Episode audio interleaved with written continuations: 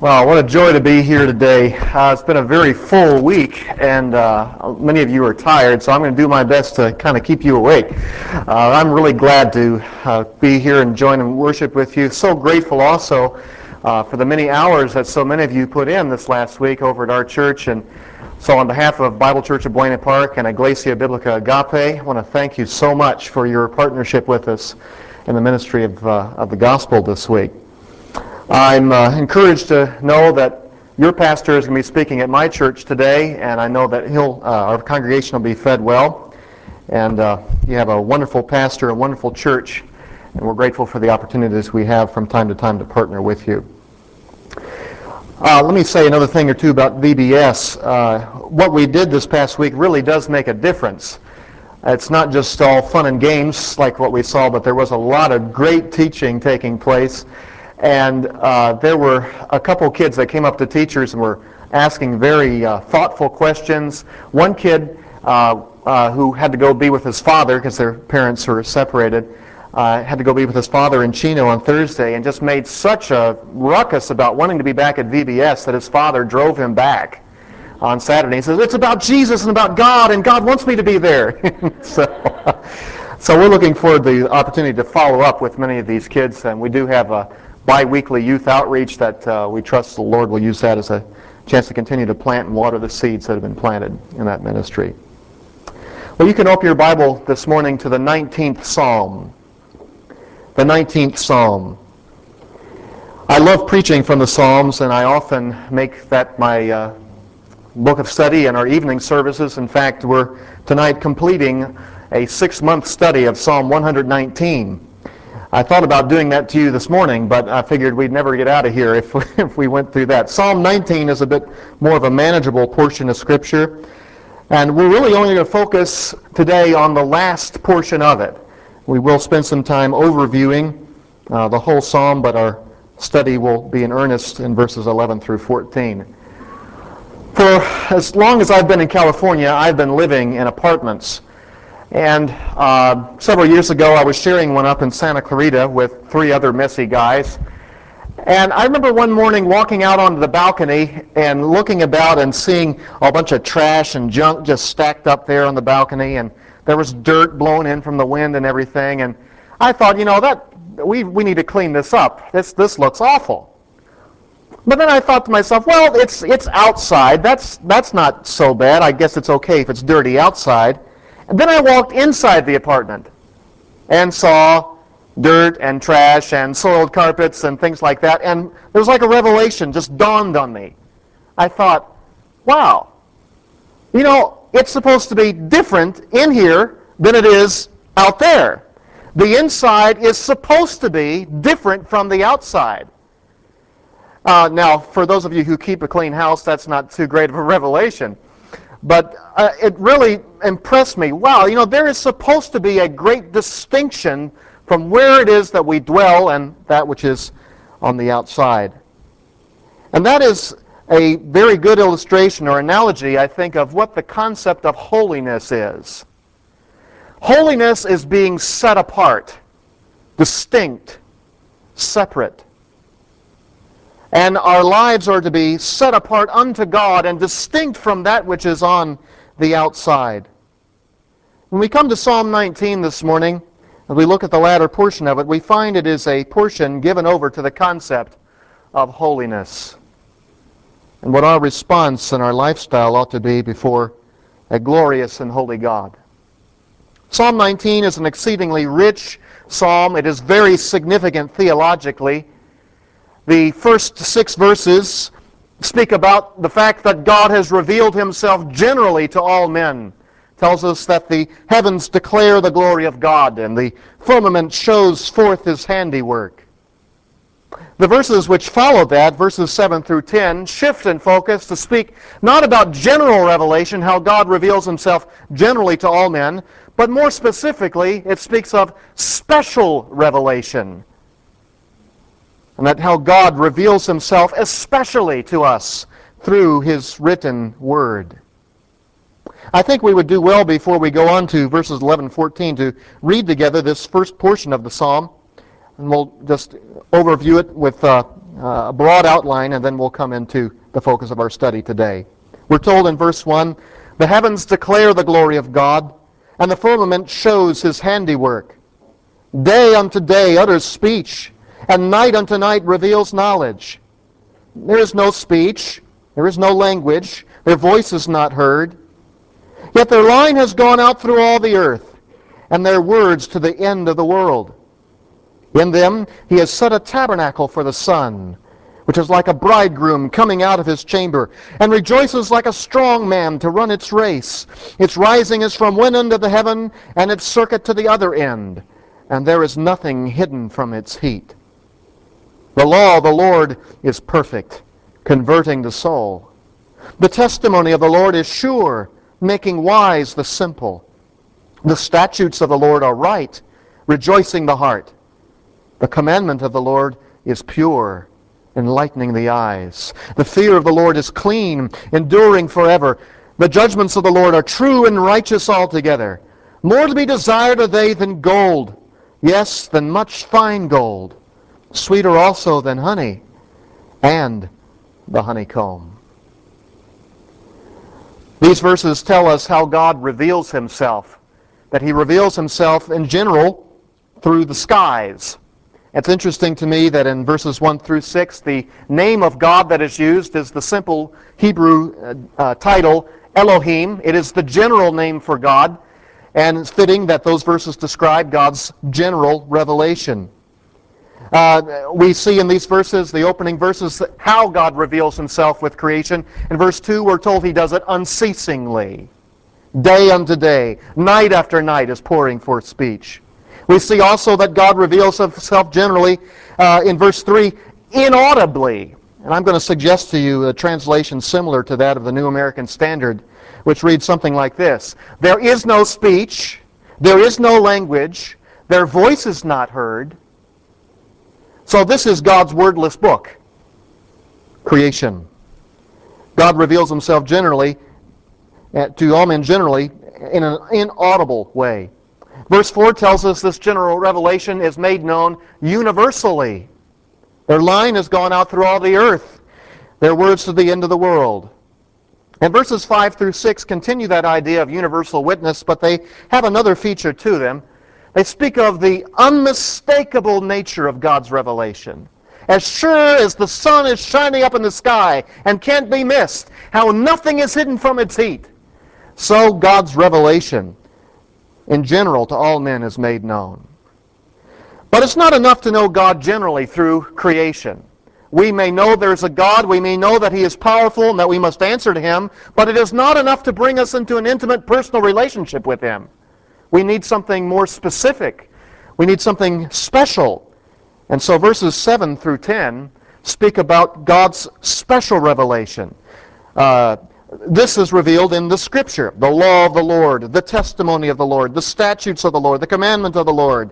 The fear of the Lord even refers to the Scripture. The fear of the Lord, the revealed religion of relating to God, and the judgments of the Lord.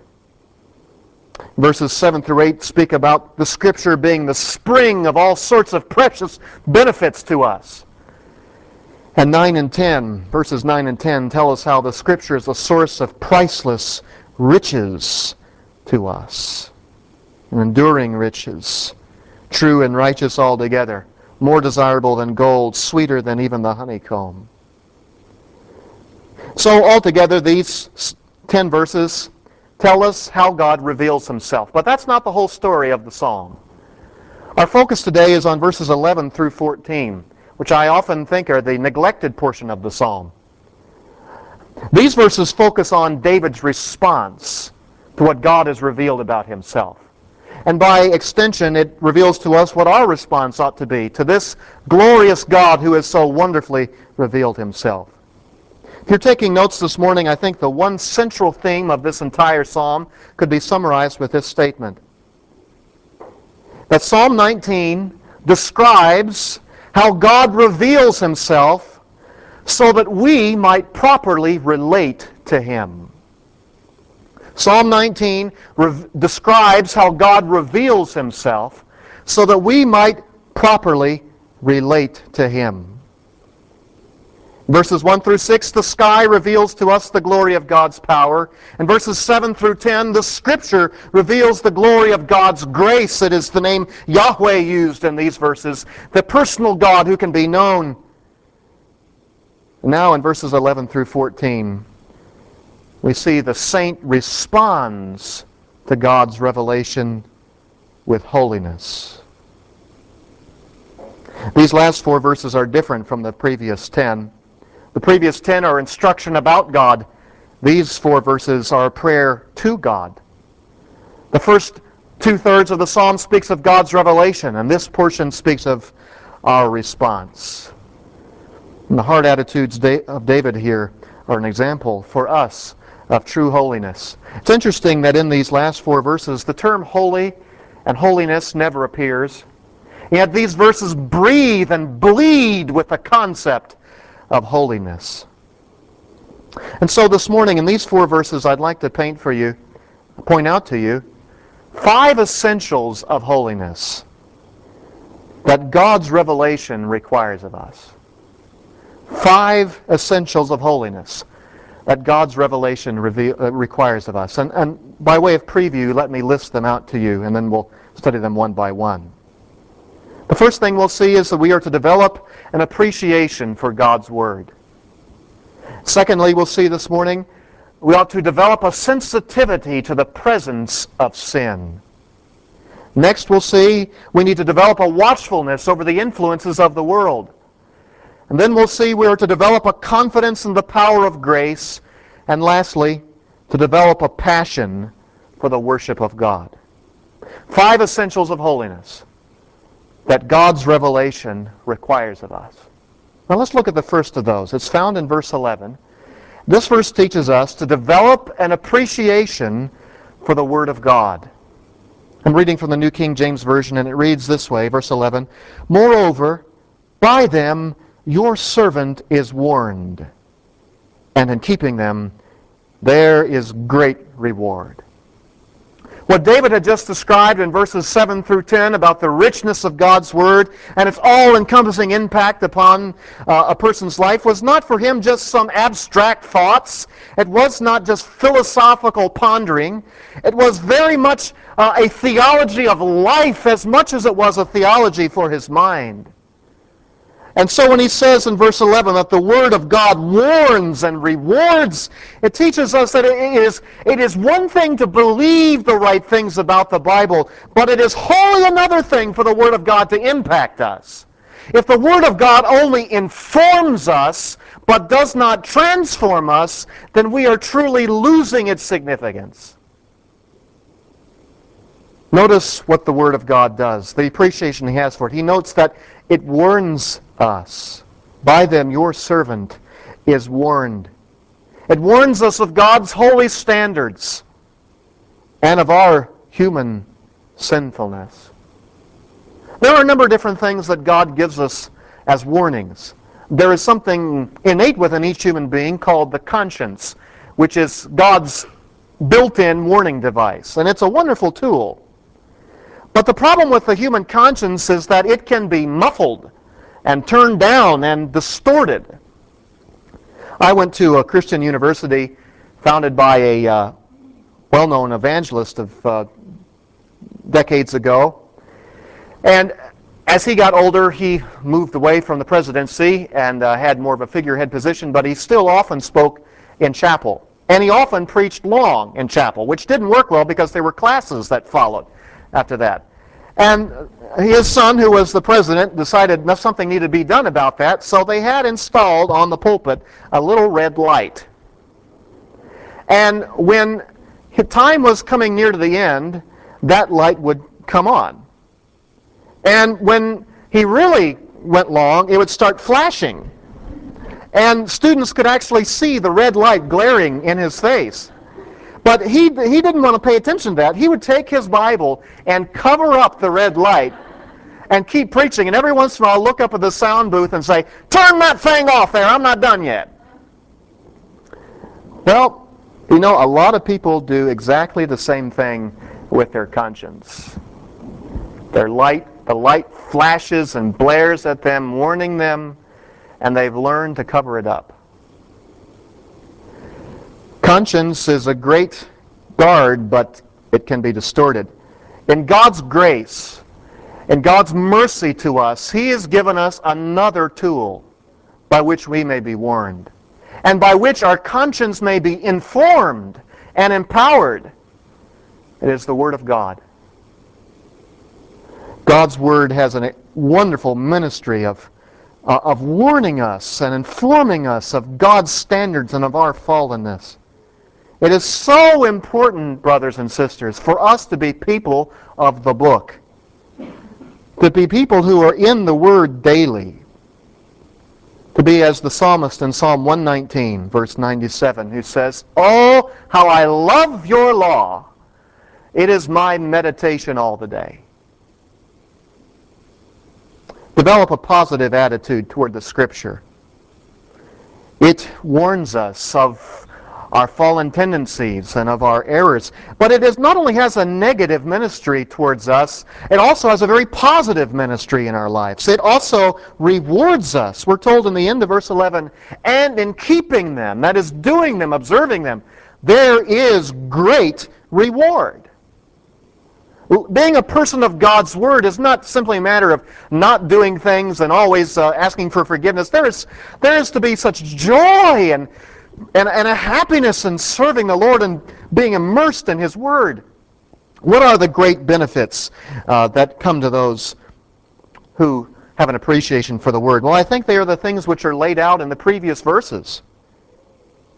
Uh, they are uh, that which are able to convert or turn the soul, to turn the life around, both in the period of, in the moment of spiritual salvation as well as in life. This expression, converting the soul in verse 7, first can refer to a whole host of things, of turning away into a different direction, into a proper direction. It makes the simple-minded person wise. It also gives joy to the heart, as verse 8 says. It brings light to the eyes. Not, meaning not only that there's a, an ability now to perceive things as they really are, but this expression, enlightening the eyes, also refers to a, a sense of life being brought. This is someone who uh, gets a drink of cold water when they're thirsty and their eyes lighten up and they're able to see and enjoy life like they've not been able to before. The benefits of God's Word are also found in the verses which follow forgiveness of sin, walking with God, enjoying the knowledge of His presence. Many, many benefits in the Word. Develop an appreciation for the Word of God, the first essential of holiness in this psalm. Notice with me, please, the second essential of holiness that God's revelation requires of us. It's found in verse 12. Well, we could summarize this verse this way Develop a sensitivity to the presence of sin. Develop a sensitivity to the presence of sin. Who can understand his errors? Cleanse me from secret faults. David has, in this psalm, been confessing God's goodness and his greatness, but now he must turn around and confess his own weakness and his own fallenness. He knew the high demands of God's word, and he also knew something of the deep depravity of his own soul. Who can know his errors? It's like what Jeremiah says in Jeremiah 17:9, that the heart of man is deceitful above all things and desperately wicked. Who can know it? Who of us really knows the depth of our depraved souls? We deceive ourselves into thinking that we are not as bad as we are, left to ourselves. David understood there was a depth, a blackness which he could not penetrate. He knew that there were failures that he had, sins which he committed, that he was probably not even conscious of. And so he says, Cleanse me of secret faults. Now, the expression secret faults here is not referring to sinful things or evil things that you and I do in secret that nobody else knows about but that we know about. Certainly, that's bad, and we need God's grace to overcome those things. That's hypocrisy. But what David speaks of here is not that sort of secret sin. These are secret sins which are secret even to him. Because his conscience is not sensitized as it ought to be, or he has not grown aware of the depth of the, the impact of fallenness upon his life. This is the sort of sins which are spoken about in Exodus chapter 21, verses 12 to 14. And also in Numbers chapter 31, verses 15 to 27. We'll not look at those this morning, this morning, but those are the verses which speak about the forgiveness for inadvertent sins. Sins which you commit that you're not conscious of that you have committed. Wow, what sensitivity to sin David manifests here. I, I don't know about you, but I know for myself, I have a hard enough time confessing the sins I'm conscious about, much less thinking about things that I'm not conscious about. All of us have blind spots spiritually. There are parts of us that we don't see clearly. Sometimes there are things that nobody else sees at all. Uh, and it's something that in time, as you grow in grace, God makes known to you. And yet, if I can take this a little further, I think sometimes there are sins which other people see in us that we don't see in ourselves. We're blind to them. Let me share with you a story. I had a friend uh, who, about six or seven years ago, lived down uh, in the South Bay area. And before he was married, uh, actually before he had children, he was very much an athlete and exercised regularly. When kids came along, it became a little more difficult and he had to get a little more creative to fit in his regular workout schedule. So he enjoyed bicycling. He bought one of those baby carriage things, you know, the ones that attach to the back of the bike, and you can drag your kid all over creation. And he had that. Uh, he had their first child, and they had a second one. And he was out one day riding along with them, and had his headphones on, uh, riding out on the strand, and he thought he heard something behind him. Uh, and he kind of looked over his shoulder and there's no one around. And he thought, hmm, wonder what that was. And he kept riding and thought he heard it a couple more times and would look back periodically. Didn't see anything. And after about seven or eight miles, he decided to take a stop and he took off his headphones and he heard his two kids in the carriage behind them chanting together, Daddy, Daddy, we want out. Daddy, Daddy, we want out. I can only imagine what the other cyclists must have thought as they passed him going the other way. And here, for miles, he had been dragging along these kids who were begging to be released from this, and he was totally oblivious to it. I think many Christian people have parts of their lives that are just like that. They've got these crying out loud sins that are just crying for them. People see it. Other people see it, but they are completely oblivious to it. This is a reason not only that we need to develop internally a sensitivity to the presence of sin, but this is really a reason why it is so important for us to be in a Christian community of people where we can serve as mirrors for one another. Where you can develop uh, loving relationships with people who you know they can you can be transparent with them and they with you and they can explain to you or point out to you areas in which your life is offensive to God or to others. An essential of holiness developing a sensitivity to the presence of sin. A third essential of holiness that God's revelation requires of us is found in the first part of verse 13. You could summarize it this way Develop a watchfulness over the influences of the world. Develop a watchfulness over the influences of the world. Now, maybe you've looked ahead at that verse and you're wondering, how does he get that out of verse 13? And to explain that, I guess I'm going to have to suggest to you a different translation of verse 13, the first part of it anyway. Every English version that I've consulted translates it something like this Keep back your servant also from presumptuous sins. Let them not have dominion over me. Now, I'm reading from the New King James today, and I notice that the word I have here for sins is in italics. And maybe it is in the version that you're reading from today. And that is a tool of the translators to indicate to us that this is a word that has been added into the English translation to facilitate our understanding. I'm going to suggest to you today that perhaps that's not the best word to place in italics. Every other time that this Hebrew word, presumptuous, it's literally presumptuous ones, every other time that it appears in the Old Testament, it is translated as presumptuous men. In fact, I could take you to a couple of verses which illustrate that. Maybe it would be good for us to flip over 100 Psalms to the 119th Psalm. Keep your place here in Psalm 19. And look with me at a few of these verses in Psalm 119 where this same Hebrew word appears. Psalm 119, verse 51,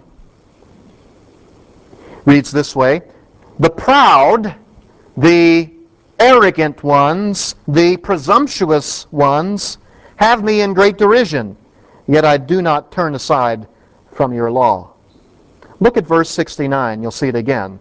The proud, the arrogant ones, the presumptuous ones have forged a lie against me, but I will keep your precepts with my whole heart. Look at uh, verse uh, 78.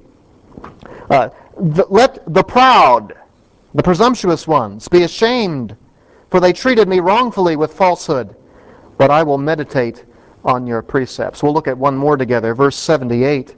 Oh, we just looked at that one, didn't we? Uh, well, let's look at verse 121. You'll see another one. That'll be the last one. There's several others, but uh, I have done justice and righteousness.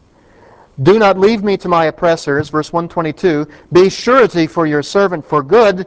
Do not let the proud, the presumptuous ones, oppress me. What we see in Psalm 119 and the other times where this Hebrew word appears is that godliness is always something that is met with friction in the world in which we live. It's not just a New Testament truth, very much an Old Testament truth, that there are ungodly people who are bold and presumptuous in their sinfulness, who wish to exert upon us an ungodly influence. And I believe that is the sort of thing that David has in mind here in Psalm 19. Let them not have dominion over me. God, do not let these arrogant, proud men with their forceful influence, let them not impact me negatively. Do not let their, their wayward thinking and their proud thoughts infect my mind and influence me away from yourself. You know, the choice of our company is so very important.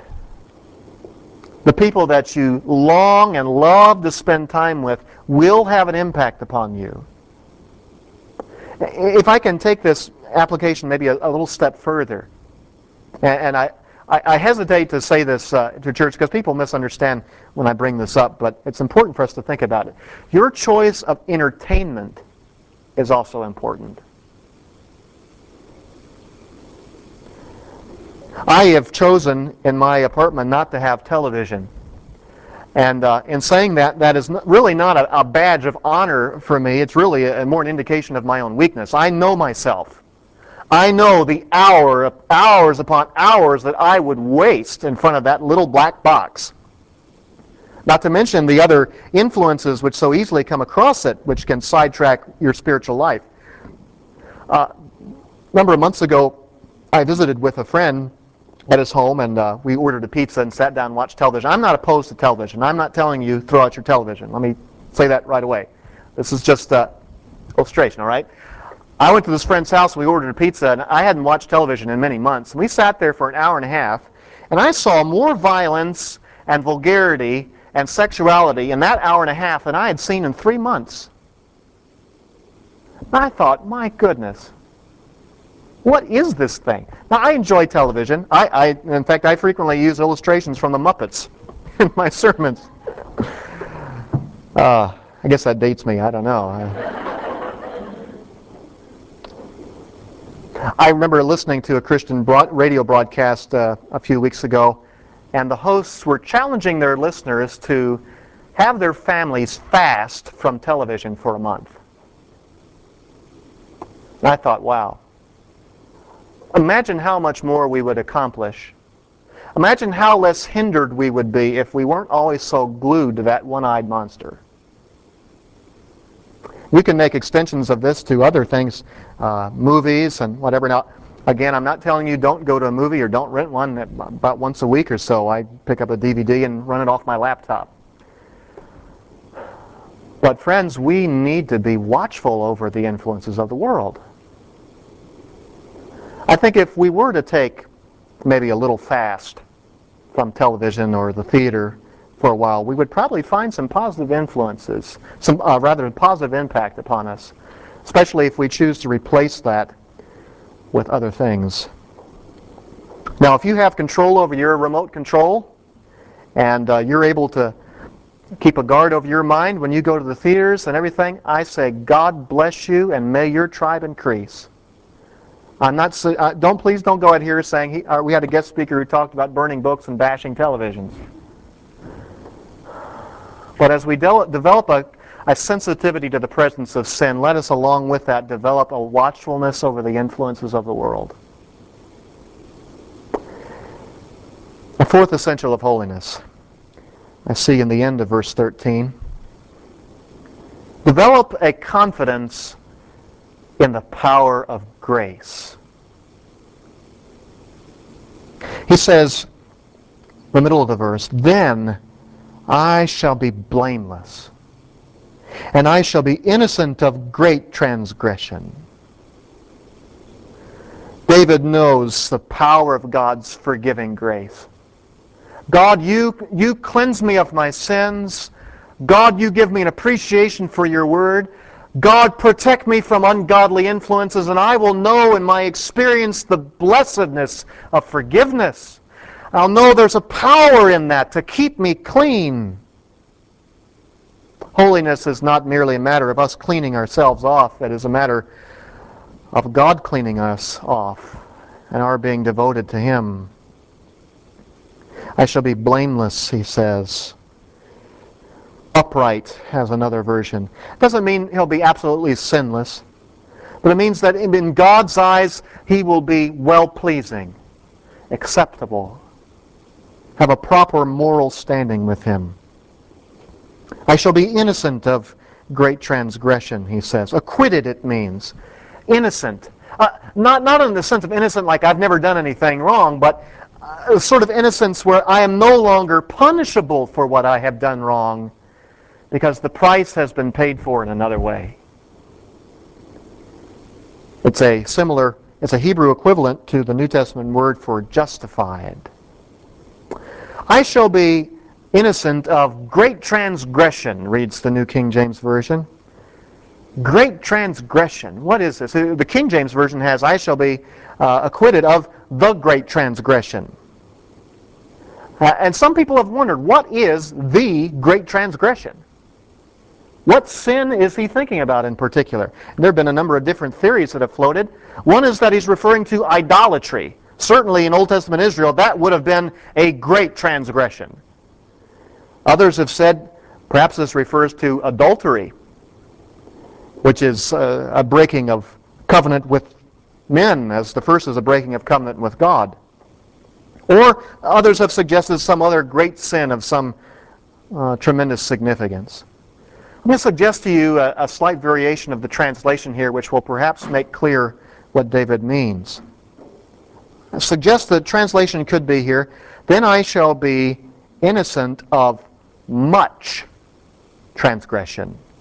The word for great here can easily, just as easily be translated as much. In fact, it is translated that same way back in verse 10. Uh, more to be desired, desired are they than gold, yes, than much fine gold.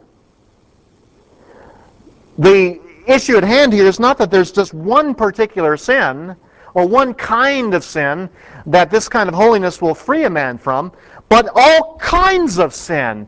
Much transgression is covered by the grace of God. The grace of God gives us power to deal with all kinds of transgressions and failures. There is no sin too great for God, and there is no amount of sin that is too great for God's grace to deal with.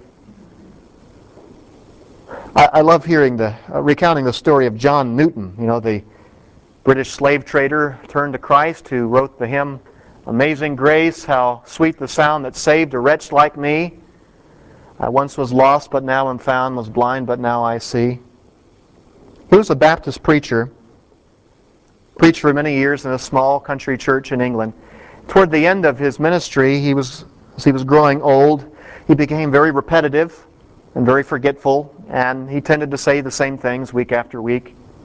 And his congregation, while they were patient with him, were growing tired of hearing the same things all the time.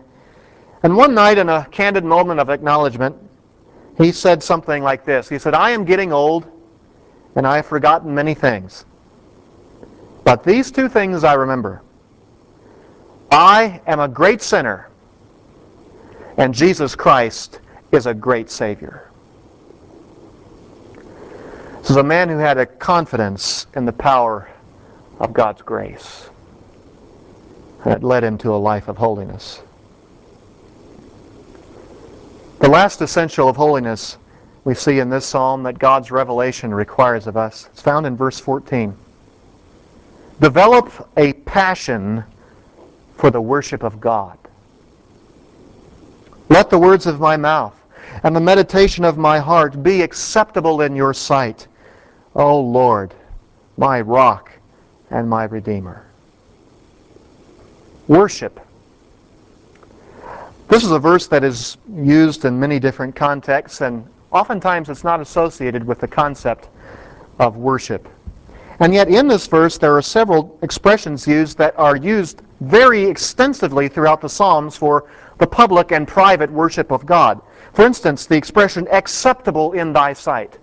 That is the same expression used not only in the Psalms but also uh, in the, the books of the law about the way that sacrifices were to be prepared. If they were prepared in such a way and the certain ingredients were used, then the sacrifice would be acceptable to God.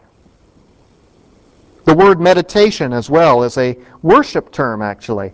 A word often used to describe what the thoughts that run through the minds of a worshiper as he's engaged in worshiping God, both at the tabernacle or in the temple or even privately. And so it's interesting, this psalm ends in like fashion as it began. It began by talking about how the heavens declare the glory of God. And it ends by telling us that we ought also to be declaring His glory. In a sense, all of life is to be an act of worship. Everything you do, uh, where you go to work, where you go to school, the time you spend with your family is all to be lived coram deo, before the presence of God. And we should ask God to help us to so speak and to so think as though we are always in His presence. And that everything we do and think and say would be set apart unto Him. But let me suggest to you that I think David has a more specific aspect of worship in mind. That he is thinking not solely, but primarily in terms of the attitudes we ought to have when we gather together for the public worship of God. It's interesting that the Jewish rabbis and the rabbinic traditions have long used verse 14 in their public worship, a means of preparing their people, as they think anyway, to engage God in worship. How very, very careless we can become when we come into God's presence and when we assemble together as God's temple. How easy it is to come to church after having a fight with your wife or a spat with your kids or coming with a general sense of prayerlessness and not focused upon whom you're going to focus on. And we disservice God in that way, even as we hold a service in His name. And the reason that David is so sensitive about wanting to come into God's presence with a prepared heart, a heart that is wholly devoted unto Him, is because he knows what a great God his Lord has been to him. Look at how he describes his God at the end of this verse. Oh Lord, my, literally, my rock and my Redeemer. God is our rock. That's, that. That's a term not for just a small stone or a boulder. This is the sort of word used to describe a rocky mountain, something like Masada. God is that sort of refuge for us. He is also our Redeemer. the one who redeems and rescues our souls from the troubles and trials of sin, as well as the one who delivers us from the traps of an ungodly world. With a God like that, the God who is so glorious in power and so gracious in his dealings with us, the only, the only proper response is holiness. I find it interesting that our English word holy, H O L Y, etymologically, historically, is related to the other English word wholly, W H O L L Y. And in English, the tradition went that if you were holy, completely set apart to God, then you were holy to God. Set apart, distinct. The saint responds to God's revelation with holiness. At the beginning of the message this morning, I took you into my old apartment and talked about things as they were and how they shouldn't have been as they were. I find it interesting that the Word of God uses a similar picture to describe the way that we ought to respond to God's revelation. Colossians 3:16 the apostle Paul is speaking as a whole to the church at Corinth and encourages them that they ought to let the word of Christ dwell in you richly. And the remainder of the psalm speaks, uh, the chapter speaks about the effects that would have upon them. Let the word of Christ dwell in you richly. Give the word a lavish dwelling place within you. When you have a guest come into your home, a guest that is uh, worthy of respect and attention, you bring them into the center of your home and everything is prepared and cleaned and you lavish attention upon them and everything centers around them as long as they are there. So it ought to be with the Word of God. ought to bring it into the parlor of our souls. Make it the center of attention. And let everything around it be centered, committed to it. Our God, we thank you for the glorious revelation of yourself in the Word of God. We thank you that you are a God who reveals himself to all men, that there is no excuse for anyone not to know that there is a great and powerful God. You have revealed yourselves to us that way, and you have more preciously have revealed yourself in the Word of God. There you have disclosed your person and your plans, your power, your dealings with us, and you've made it possible for us to know you not only in general, but especially to be drawn close to you. And Lord, we know that if we would be close to you, if we would be in covenant faithfulness to you, then we must be holy. Our Lord, we ask that you would cause us to respond as David has responded in this psalm, to give ourselves over to you, to ask you to search our hearts and our souls, to see if there be any wicked way in us, to lead us in the way everlasting. Our God, we confess to you that there are many ways in which we are unholy, in which we are not committed, devoted, holy to you. There are parts of our lives that we let languish in sin. There are delights that we have which we ought not to delight in. There are influences we allow to come over us which we ought to bar from us.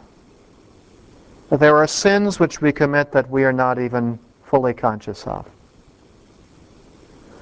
Oh Lord, we thank you that you are forgiving God, that there is forgiveness with you, that you may be feared. We do pray that your Spirit would do his work in our hearts this morning. that the mirror of your word would be held up to us so we might see those things which are not committed unto you. We might release them and embrace you alone. We thank you for the power of your grace that makes it all possible. The grace that gives us the strength and the ability and the forgiveness for holiness. Thank you, our Father. We have come to you this day in the name of Christ Jesus our Lord. Amen.